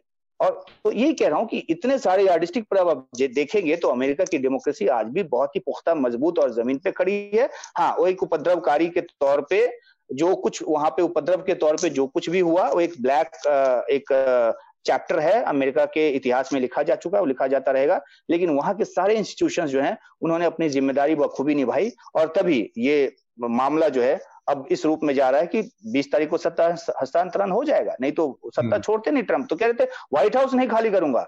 आपको याद हो तो। एक चीज़ और इस एक कॉन्टेक्स्ट में हमें बात थोड़ा सा संक्षेप में करनी चाहिए। हमारे यहाँ इमरजेंसी का बार बार ज़िक्र आता है और इंदिरा गांधी का बार बार ज़िक्र आता है इस मामले, इस तरह के मसलों पर कि जब लोकतांत्रिक तरीके से सत्ता सौंपने से किसी सरकार ने इनकार कर दिया हो तो इस तरह की मजबूती, जिस तरह का रेजिलियंट दिखाया है समय समय पर पिछले चार पाँच सालों में अमेरिकन इंस्टीट्यूशन ने, उससे एक बात ये भी साबित हुई है कि किसी भी लोकतंत्र में चेक्स एंड बैलेंसेस के लिए केवल और केवल जनता चुनाव और उसका वोट ही काम नहीं करता। सारे इंस्टीट्यूशंस मिलके इन सब तमाम चीज़ों पर काम करते हैं। मसलन इमरजेंसी को ही अगर देखा जाए तो हमारे तमाम इंस्टीट्यूशन और उसमें सुप्रीम कोर्ट भी शामिल है।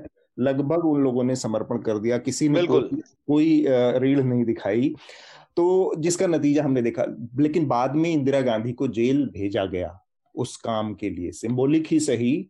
बाद में फिर चूँकि वो चुन ली गई और वो अपने मनमाने तरीके से उसमें बदलाव कर सकती थी बहुत सारे कानून हेर फिर नियम कानूनों में। वो अलग बात है। क्या अब असली परीक्षा अमेरिकन इंस्टीट्यूशन की है जब ट्रंप के इस कारण क्योंकि इसमें सीधे सीधे उनका अपराध सामने रिकॉर्ड पे है कि उन्होंने हेट हम्म। किया। क्या इसके लिए अब ट्रंप को कोई सजा दे पाएँगे अमेरिकन कानूनों के तहत अमेरिकी? वही वही एक्चुअली देखने लायक होगा जब ट्रंप जब पावर से चले जाएँगे 20 तारीख को आई थिंक इनोग्रेशन है। उसके बाद उनके अगेंस्ट क्या एक्शन लिए जाएँगे, वो एक्चुअली फॉलो करने लायक होगा। क्योंकि उससे एक्चुअली उनके इंस्टीट्यूशंस कितने स्ट्रांग है, वो एक टेस्ट होगा। कि अगर इतना करने के बावजूद लिटरली एक रायट और एक टेररिस्ट अटैक ही बोलूँगा मैं इंसाइट करने के बावजूद अगर उनको सजा नहीं मिली तो फिर थोड़े से डाउट्स खड़े हो जाएँगे कि अमेरिकी इंस्टीट्यूशन एक्चुअली स्ट्रांग कितने हैं। देखिए, जो जो दो बातें अभी वहाँ पे चल रही हैं, एक तो ये है कि उनको जो अमेरिका के संविधान का पच्चीसवां संशोधन है, उसका इस्तेमाल करके उनको हटाया जाए और माइक पेंस जो है वो राष्ट्रपति बन जाए। हम्म। दूसरा इम्पीचमेंट की बात भी की गई है एक वहाँ के रिप्रेजेंटेटिव के द्वारा। लेकिन ये दोनों प्रक्रियाएँ इतनी लंबी हैं कि उससे पहले तो वो खुद ही हट जाएँगे और खासतौर पे अब जब आज उन्होंने बयान दे दिया है कि वो जा रहे हैं तो वो तो चले जाएँगे। दूसरी बात जो आपने कहा कि ये देखना पड़ेगा कि वहाँ पे क्या कुछ इनके खिलाफ कार्रवाई होती है। देखिए एफबीआई भी जाँच में जुटी हुई है। जो लोग वहाँ पे जिन्होंने हिंसा की प्रदर्शन अलग बात है लेकिन जिन लोगों ने हिंसा की उनकी पहचान के लिए बीआई भी जुटी हुई है। पचास के आसपास के लोग पुलिस ने भी लोगों को अरेस्ट किया हुआ है और ये प्रक्रिया चल रही है और मुझे इतना भरोसा है कि जो कुछ भी, जिसकी भी कनाइवेंस उसमें मिलेगी, वहाँ के जो इंस्टीट्यूट हैं, वो इतने प्रोफेशनल हैं कि वो जो कुछ भी न्यायपूर्ण तरीके से होगा वो करेंगे। हाँ अगर ट्रंप छूट जाए, उनका कोई ऐसा कनाइवेंस ज़ाहिर ना हो तो इसका मतलब ये नहीं कि उन लोगों ने जानबूझ के छोड़ दिया। जो एक पॉलिटिकल स्पीच के दौरान इंस्टिगेट करने को लेकर जो कुछ भी वहाँ पे उनके उनके ऊपर काउंट बनेगा, वो ज़रूर लगाया जाएगा वहाँ पे। उसकी जो भी सजा होगी, वो वो भी वहाँ पे निश्चित की जाएगी। हाँ लेकिन अगर अगर हमारे सोच में ये आ जाए कि ट्रंप को इसके लिए जेल में डाल दिया जाएगा तो जो कानून वहाँ का कहता है, शायद हमें नहीं पता तो इसलिए हम ऐसी बात करते नज़र आएँगे। लेकिन इतना ज़रूर समझ लीजिए कि जो कोई भी वहाँ कसूरवार होगा उसको उसकी सजा मिलेगी, ऐसा मुझे भरोसा है वहाँ के इंस्टीट्यूशन पे। देखिए इसमें क्या है कि आपको याद होगा कि निक्सन के साथ भी ऐसा था लेकिन पद छोड़ने से के बाद उन्हें प्रेसिडेंशियल पार्डन मिल गया था और ट्रंप भी इसी हम्म। चक्कर में थे। ट्रंप की इन हरकतों के पीछे एक और कारण है। न्यूयॉर्क का जस्टिस डिपार्टमेंट उनके ऊपर ऑलरेडी जाँच कर रहा है दो साल से आई थिंक डेढ़ दो साल से और वो स्टेट जस्टिस डिपार्टमेंट का है। तो अगर ट्रंप को पार्डन मिल भी जाता है राष्ट्रपति का अभी भी तो भी स्टेट का जस्टिस डिपार्टमेंट उसे अलग से फॉलो कर रहा है जो आपने बात कही ना अतुल जी? इंस्टीट्यूशन। सेपरेट है तो जो जवाबदेही है जो भारत में नहीं है जो जवाबदेही है इंस्टीट्यूशन की खुद के लिए हाँ. तो ट्रंप के लिए वही दिक्कत है इसलिए आपको पता होगा सबको कारण ये भी है वो न्यूयॉर्क नहीं जा रहे वो अपना घर अब फ्लोरिडा शिफ्ट करना चाह रहे हैं क्योंकि फ्लोरिडा में जनरली रिपब्लिकन हाथ रहता है अच्छा जो मीडिया की आपने बात कही तो देखिए, अमेरिका के इंस्टीट्यूशन स्वतंत्र है, ये बात ठीक। लेकिन वहाँ पे सालों से फेक न्यूज़ इकोसिस्टम में मज़बूत है, जिससे सब हुआ। जैसे यहाँ हिंदू खतरे में है कि बीन बजाई जाती है ना, ऐसे ही वहाँ व्हाइट क्रिश्चियंस की संस्कृति खत्म हो रही है, वो ढकोसला चलता है, वो इसके लिए चल रहे है। ट्रंप मीडिया को दुश्मन की तरह पेश करते रहे, इसलिए कल भीड़ ने तथाकथित दुश्मन पे हमला किया।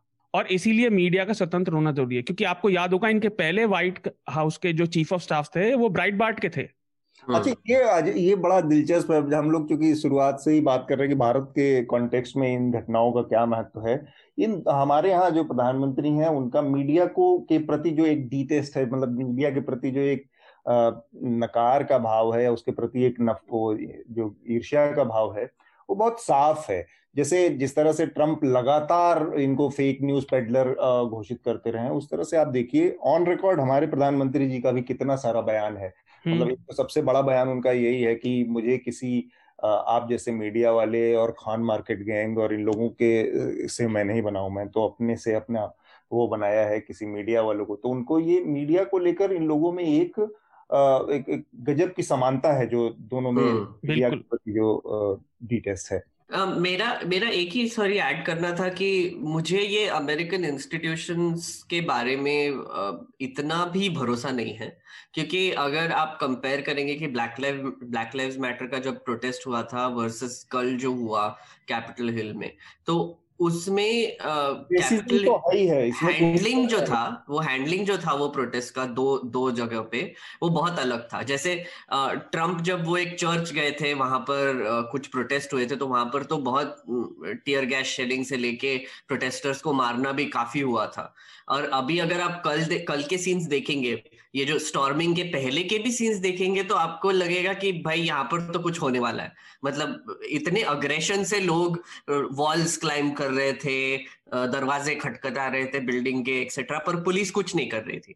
और नेशनल गार्ड जो आया, वो बाद में डिप्लॉय किया गया। पर ब्लैक लाइव मैटर के मामले में वो पहले ही आ चुका में, था। दोनों में इस रूप में अंतर था कि ब्लैक लाइव्स मैटर एक कोऑर्डिनेटेड और एक लंबे समय तक चला हुआ आंदोलन था। जबकि यहाँ पे ये था कि इन्होंने रैली बुलाई और उन्होंने इंस्टिगेट कर दिया भीड़ को वहाँ चलने के लिए।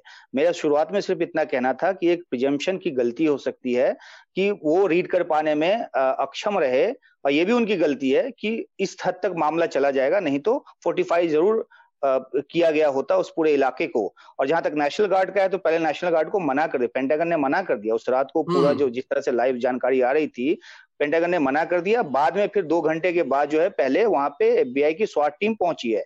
और उसके बाद नेशनल गार्ड को एक्टिवेट किया गया है। और आज जो है प्रेसिडेंट कह रहे हैं कि हमने नेशनल गार्ड को भेज दिया। पहले उसमें नहीं भेजा। जब आपको याद होगा कि जब ब्लैक लाइफ मैटर चल रहा था तो नेशनल गार्ड को बुला लिया गया था व्हाइट हाउस की सुरक्षा के लिए चारों तरफ़ लगा दिया गया था। जी एग्जैक्टली तो वहाँ पे फैसले की गलती रही है। इसको इस तरह से भी आप देखिए कि दोनों घटनाओं में कि डोनाल्ड ट्रंप रूलिंग क्लास के लीडर हैं। जिसकी सत्ता है, जिसके कहने से नियम कानून मतलब वहाँ पर चीज़ें आगे बढ़ती हैं। तो अगर वहाँ पर शुरुआत में लोग घुसने में कामयाब रहे, लोगों ने आतंक मचाया तो वो इसलिए क्योंकि वो लीडर जो उस देश का प्रेसिडेंट है, उसकी तरफ़ से ये आह्वान किया गया था। ये विपक्ष का कोई लीडर करता तो शायद नहीं होता।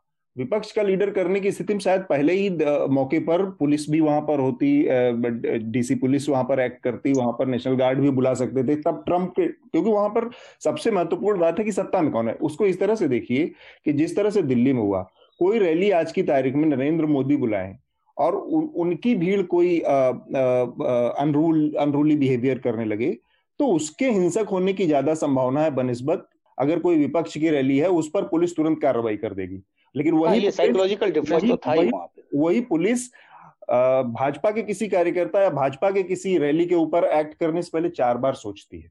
ये तो है ही पुलिस ये सत्ता का हमेशा से पुलिस पर जो असर रहता है उसकी डिप्लॉयमेंट पे ही। अगर डिप्लॉय ही हो जाए तो काम हो जाए ना लेकिन अगर डिप्लॉय ही नहीं की जाएगी तो फिर कैसे रोकेंगे वैसे तो एक, एक तो है। और बात है क्योंकि मैंने बहुत माइन्यूटली इसको वॉच किया है बहुत सारे ऐसे वीडियोज़ हैं जिसमें जो प्रदर्शनकारी हैं जैसे शीशा तोड़ा जा रहा है शीशा तोड़ा जा रहा है तो बहुत सारे प्रदर्शनकारी चिल्ला के कह रहे हैं कि शीशा मत तोड़ो मत तोड़ो मत तोड़ो लेकिन कुछ नकाबपोश शीशा तोड़ रहे हैं हम्म। मैं जो कहना चाह रहा हूँ उसके इशारे को भी आप समझ सकते हैं कि आखिरकार उस भीड़ में किस किस तरह के तत्व थे हाँ। और जैसे मान लीजिए कि आज किसानों की चीज़ है कि इस इस एक बारीक चीज़ को अगर हिंदुस्तान के कॉन्टेक्स्ट में हमारा मीडिया पकड़ लेता टेलीविज़न तो कहता देखिए सही वाले तो मना कर रहे थे ये नक्सली घुस गए थे जो तोड़ रहे थे. एग्जैक्टली exactly, मैं वही कह रहा हूँ कि अगर अगर किसानों के बीच आज एक ऐसा उपद्रवकारी आ जाए तो वो पूरे के पूरे आंदोलन को रंग देंगे कि भैया ये तो इन्होंने ही किया है। अर्बन नक्सल घुस गए हैं इसमें। मैं और मास्क भी लगा रखा है इन्होंने इसीलिए। मास्क कोरोना ने बहुतों को चेहरा बचाने का मौका दे दिया है मास्क के भीतर। एक मैं फनी सा ट्वीट पढ़ रहा था कि आ, अच्छा हुआ कि ये जो अटैक कर रहे थे वो कोरोना डिनायर्स थे उन्होंने मास्क नहीं पहना था इसलिए आइडेंटिफाई करने में आसानी होगी।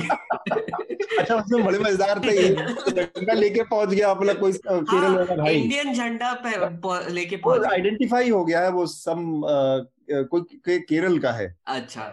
और अब लोगों ने उसको इस तरह से आइडेंटिफाई कर लिया कि उसकी कंपनी जहाँ वो काम करता है वो सब कुछ identify am worried about his future उसकी नौकरी वोकरी का क्या होगा? नहीं वो है मतलब कल इस पे मैंने भी थोड़ी बहुत चर्चा की थी अपने संस्थान के में के ऊपर रिपोर्ट करते समय। बेसिकली मैं इसको एक इंडिविजुअल एक्ट के तौर पे देखता हूँ और आ, कोई भी बंदा अगर इंडिया का झंडा उठा के चला जाए तो इसका मतलब ये नहीं है कि जो पूरा इंडिया जो है वो उसमें समाहित हो गया उसके इस उसमें। हालाँकि इसके पीछे मैं ये भी वजह मानता हूँ कि जैसे मान लीजिए हाउडी मोदी प्रोग्राम हुआ मैं ह्यूस्टन में था वहाँ पे हज़ारों की भीड़ जुटी हुई थी और बहुत ही चार्ज अप माहौल था तो बहुत सारे इंडियंस वहाँ पे मतलब सारे इंडियंस ही थे वहाँ पे इंडियन मूल के लोग थे बेसिकली तो उनसे जब हमने बात की तो मैंने उनसे पूछा कि भाई डेमोक्रेट्स जो हैं, वो तो ज़्यादा माने जाते हैं कि जो इंडियन ओरिजिन के जो लोग हैं, उनके उनके लिए ज़्यादा वो फ़ायदेमंद होते हैं। तो आप लोग जो यहाँ पे आए हैं, आपको क्या फ़ायदा मिलने जा रहा है?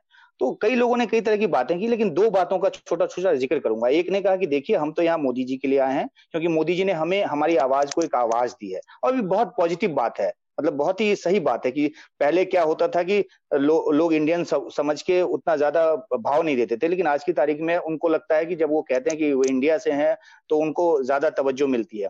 दूसरे ने ये कहा कि बात तो ये सही है कि हमारे लिए जो पॉलिसीज़ हैं वो डेमोक्रेट्स की ज़्यादा अच्छी होती हैं। लेकिन क्योंकि मोदी जी की पर्सनल केमिस्ट्री अच्छी बन रही है तो हो सकता है कल को रिपब्लिकन्स की पॉलिसीज़ भी हमारे लिए ज़्यादा अच्छी होने लगे। तो हो सकता है कि इस तरह की बातों से प्रभावित होकर कोई एक इंडिविजुअल बंदा जो है वो झंडा लेके चला गया लेकिन उसको मैं इंडिविजुअल एक्ट मानता हूँ अंततोगत्वा अतुल जी कोई भारत की आम आम राय से देखे तो कोई मानेगा नहीं कि ट्रंप का सपोर्टर केरल से था व्यक्ति। तो ये हर अकल सर फिरे हर जगह होते हैं और एक ट्रंप के लिए आखिरी बार हमारे वेस्टर्न यूपी और इस तरफ़ एक कहावत चलती है नंग बड़े परमेश्वर से। आदमी अगर शर्म लिहाज अपना उतार दे तो उसकी चरितार्थ है ट्रंप। बेशरम आदमी बिल्कुल। चलिए थोड़ा सा समय का ध्यान रखते हुए हम जो रिकमेंडेशन की प्रक्रिया है उसको शुरू करेंगे। सबसे पहले मेघनाथ आप अपना रिकमेंडेशन हमारे श्रोताओं के लिए दीजिए। जी पहला तो मेरा रिकमेंडेशन एक पॉडकास्ट है, जिसका नाम है हिडन ब्रेन शंकर वेदांतम जो कि एक बिहेवियरल साइंटिस्ट है, उनका ये पॉडकास्ट है, वो हमारे दिमाग में जो अनकॉन्शियस पैटर्न्स बनते हैं हैबिट्स जो डेवलप होती है, उसके बारे में एक ये पॉडकास्ट है, और काफ़ी अच्छा पॉडकास्ट है, मैं हाईली रिकमेंड करूँगा। और एक छोटा सा अलग रिकमेंडेशन था ए, ए, एक तो ऑब्वियसली निधि का आप रिपोर्ट पढ़िए क्योंकि हाथरस गई थी वो फिर से। अभी चार पाँच महीने हो चुके हैं हाथरस का कांड होकर और वहाँ पर वो फिर से गई थी। तो उन्होंने बहुत ही अच्छे तरीके से डिस्क्राइब किया है कि इतना मीडिया अटेंशन हट जाने के बाद जो कि पहले था वहाँ उनके फैमिली की क्या कंडीशन है? उनके वो फैमिली में जो बच्चे हैं वो क्या कैसे बिहेव कर रहे हैं? और उनके दिमाग में कैसी छाप पड़ गई होगी ये घटना की? तो वो रिपोर्ट ज़रूर पढ़िए। और एक्चुअली uh, यहीं पे मैं ये भी कहना चाहूँगा कि अगर आप देखेंगे कि टीआरपी बेस्ड जो भी मीडिया चैनल्स है वो तो आपको हमेशा यही खबरें दिखाएँगे जो एडवर्टाइजर्स और ये उनको रिवॉर्ड करेंगे मतलब वो तमाशा बना के ही दिखाएँगे। पर हम आपके लिए काम करते हैं, इसलिए हमने चार महीने बाद भी एक रिपोर्टर वहाँ पे भेजा कि अभी क्या हो रहा है इस इस केस का। और ये हम लगातार फॉलो करते रहेंगे। निधि और हमारी आकांक्षा यूपी जाती रहेंगी और वहाँ पे वो फॉलो करते रहेंगे। एक और मैं छोटा सा न्यूज़ लॉन्ड्री का ही रिकमेंडेशन देना चाहूँगा, जो कि है, प्रतीक का एक रिपोर्ट है मध्य प्रदेश से। वो हमारे लव जिहाद प्रोजेक्ट का एक पार्ट है, वो एक है। और मेरा एक एक्सप्लेनर आने वाला है, लव जिहाद ऑर्डिनेंस पर, वो भी मैं इस बार रिकमेंड करना चाहूँगा। वो आई थिंक ये वीकेंड तक, जब तक ये पॉडकास्ट आ जाएगा, तब तक रिलीज़ हो जाएगा। ठीक बात। ये प्रतीक की रिपोर्ट आपको हिंदी, अंग्रेज़ी दोनों में मिलेगी, और साथ में मेघनाथ का जो वीडियो है, वो भी बाइलिंगुअल है, मेघनाथ वो नहीं अभी तो इंग्लिश है। अच्छा। आ, पर वो आई थिंक प्रयास कर रहे हैं। हिंदी का प्रयास कर रहे हैं। एक्चुअली वो आ, बसंत आई थिंक ट्राई करने वाला है कुछ एक्सप्लेनर्स करने के लिए अभी। शार्दुल आपका रिकमेंडेशन क्या है? मेरी एक रिकमेंडेशन तो मेघनाथ ने बता दी प्रतीक की रिपोर्ट दूसरी है न्यूज़ लॉन्ड्री हिंदी पर मंजीत ठाकुर का है लेख साबरमती नदी के ऊपर। और वो मैं इसलिए रिकमेंड कर रहा हूँ कि कई बार जो चीज़ें हमें अच्छी बनी हुई साफ़ भी दिखती हैं, लेकिन असल में वो कैसे काम कर रही हैं वो हमें पता नहीं चलता। तो उस रिपोर्ट को पढ़ें। दूसरा है, एक किताब है 2018 में आई थी, डेनियल जिबलट की, हाउ हाउ डेमोक्रेसीज डाई। आज हमने लोकतंत्र पे बात की, बहुत सारी चीज़ें जो भारत और अमेरिका में एक सी दिख रही हैं। तो ये किताब पढ़ें, बहुत अच्छी किताब है। समझने के लिए कि केवल चुनाव ही लोकतंत्र नहीं होता। शार्दुल मैंने कुछ महीने पहले ये रेकमेंड कर दिया था। अच्छा तो क्या हुआ? मैंने हाँ, मैंने फिर से रिकमेंड कर दिया तुमने। अच्छा है अच्छा है। नहीं मैं बस मैं बस बताना चाहता था हमारे श्रोताओं को कि हम वहाँ पर पहले पहुँचे थे। अरे तो क्या हुआ? हाँ कुछ पहुँचना ज़रूरी है कब नहीं, सही में, नहीं? सही में बहुत अच्छी किताब है। मैं एक्चुअली ये फिर से इस एक्चुअली जोड़ना चाहूँगा कि ये ज़रूर पढ़िए किताब क्योंकि इतनी सटीक तरीके से लिखा भी गया है ना वो इतने हम्म। सारे हिस्टोरिकल एग्जांपल्स दिए उसमें उसमें कि कैसे डिक्टेटोरियल पैटर्न्स और ऑथोरिटेरियन रेजिम्स कैसे बिहेव करती है और अभी डेमोक्रेटिक टेक ओवर कैसे हो रहा है वो अथॉरिटेरियन रेजिम्स हम्म। का बहुत ही खूबसूरती से एक्सप्लेन मुझे तो ये इसी न्यू ईयर पर मिली मेरा हाँ. आखिरी रिकमेंडेशन है जब ट्रंप राष्ट्रपति बन रहे थे तब ट्रेवर नोवा ने एक वीडियो रिलीज़ किया था जो कल उन्होंने फिर से डाला अमेरिकाज अफ्रीकन प्रेसिडेंट के ट्रंप की हरकतें कैसे अफ्रीकन राष्ट्रपति और तानाशाहों वाली हैं। तो फनी और लेकिन वही आईना दिखाने के लिए अच्छा वीडियो है वो भी देखें। उमाशंकर आप क्या रिकमेंड करेंगे? जी मैं तो ये रिकमेंड करूँगा कि लोग न्यूज़ लॉन्ड्री के जो खासतौर पे जो मीडिया पे जो रिपोर्ट्स आती रहे हैं वो देखें और अपने ज्ञान चक्षु को खोलें क्योंकि कई बार आपके जो आपका जो वीडियो डिपार्टमेंट है उनकी तरफ़ से जो वीडियोज़ आते हैं वो काफ़ी मतलब वो फैक्ट चेक के साथ आते हैं। तो बहुत सारी रिपोर्ट्स को लेकर आप लोग भी बहुत सजग रहते हैं और अगर कहीं पे उसमें कोई फर्जीवाड़ा है तो उसको लेकर आप लोग सामने आते हैं। तो एक अच्छा प्रयास है आप लोगों का। तो मेरी रिकमेंडेशन ये है कि न्यूज़ लॉन्ड्री के ज़्यादा से ज़्यादा जो आपके जो जो पॉडकास्ट हैं या आपके जो वीडियोज़ आते हैं, लोग उसको देखें। और एक, जब किताब की बात है तो एक किताब जो कि अशोक कुमार पांडे जी ने लिखी है, उसने गांधी को क्यों मारा? तो हम्म। उसकी कॉपी मुझे मिली है मैंने पढ़ना भी शुरू ही किया है। लेकिन मुझे लगता है कि एक बहुत ही अच्छा उन्होंने एक संकलन किया है कि किस तरह से बहुत माइन्यूट डिटेलिंग में वो गए हैं कि जो साजिश है और जो स्रोतों की पड़ताल करते हुए। तो वो अगर किताब अगर पढ़ना चाहें तो उससे एक एक नई एक एक नया नज़रिया बनेगा कि आखिरकार गांधी को मारने के पीछे की सोच क्या थी और किस तरह से उसको एग्जीक्यूट किया गया। तो ये दो रिकमेंडेशन है मेरे। तो यहाँ पर मैं मेघनाथ की तरह से स्पॉइलर की भूमिका निभा दूँ कि ये किताब मैंने कुछ पहले ने मैंने इंडोर्स कर दिया। आप, आपने निचले सदन में पास किया। किताब दोबारा रिकमेंड करने लायक है और वास्तव में बहुत ज़्यादा ज़रूरत है इस टाइम पे कि उस सब चीज़ों को पढ़ा जाए चीज़ों को जब व्हाट्सएप के ज़रिए इतिहास को ट्विस्ट करने को मरोड़ने तोड़ने मरोड़ने की लगातार कोशिशें हैं तब आपके सामने सही पर्सपेक्टिव हो हिस्टोरिकल घटनाओं का। कम से कम भारत की घटनाओं का और कम से कम गांधी से जुड़ी घटनाओं का नेहरू से जुड़ी घटनाओं का। ये इस लिहाज से बहुत महत्वपूर्ण किताब है तो जो उमा शंकर जी ने आज रिकमेंड की। आ, मैं बस दो रिकमेंडेशन दूँगा छोटे छोटे हैं।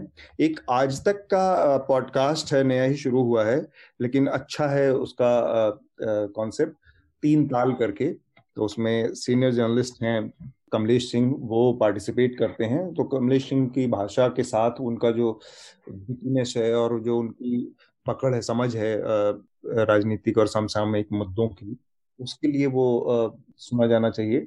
अतुल सर ये थ्री थिंग्स जैसा है क्या इंडियन एक्सप्रेस के? नहीं नाम में मिलता है। बेसिकली तीन ताल बेसिकली तीन लोग उसमें पार्टिसिपेट करते अच्छा अच्छा ओके हाँ। सिंह पाणनी आनंद और कुलदीप मिश्रा। तो ये तीन लोगों का वो उसमें पार्टिसिपेशन होता है। तो एक ये पॉडकास्ट रिकमेंडेशन और दूसरा आज ये अमेरिका की जो पूरी घटना हुई, उस पर प्रताप भानु मेहता का लेख है इंडियन एक्सप्रेस में। उसको आप लोग पढ़ें तो चीज़ें थोड़ा और समझ में आएँगी क्योंकि उन्होंने उसको भारतीय पर्सपेक्टिव और तमाम डेमोक्रेटिक दुनिया के पर्सपेक्टिव से एक्सप्लेन करने की कोशिश की है इस पूरे क्योस को।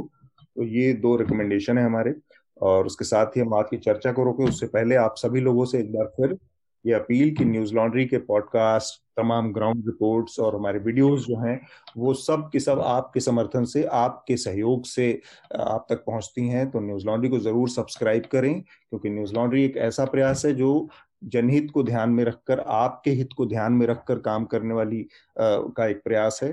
न कि किसी कॉरपोरेशन या फिर किसी पॉलिटिकल पार्टी के विज्ञापन से चल, चलाने की कोशिश जो कि ज़्यादातर और आमतौर पर मुख्य धारा का मीडिया करता आ रहा है उसमें तमाम तरह की खबरों को दबाने का उनको तोड़ने मरोड़ने का प्रयास आपको देखने को मिलेगा। इन सबसे मीडिया को बचाने की पत्रकारिता को बचाने की भी कोशिश है। तो न्यूज़ लॉन्ड्री को ज़रूर सब्सक्राइब करें। हम अपनी आज की चर्चा को यहाँ रोकेंगे। मेघनाथ शार्दुल उमाशंकर जी बहुत बहुत शुक्रिया। नमस्कार। नमस्कार। न्यूज़ लॉन्ड्री के सभी पॉडकास्ट ट्विटर आई और दूसरे पॉडकास्ट प्लेटफॉर्म पे उपलब्ध हैं। खबरों को विज्ञापन के दबाव से आज़ाद रखें। न्यूज़ लॉन्ड्री को सब्सक्राइब करें।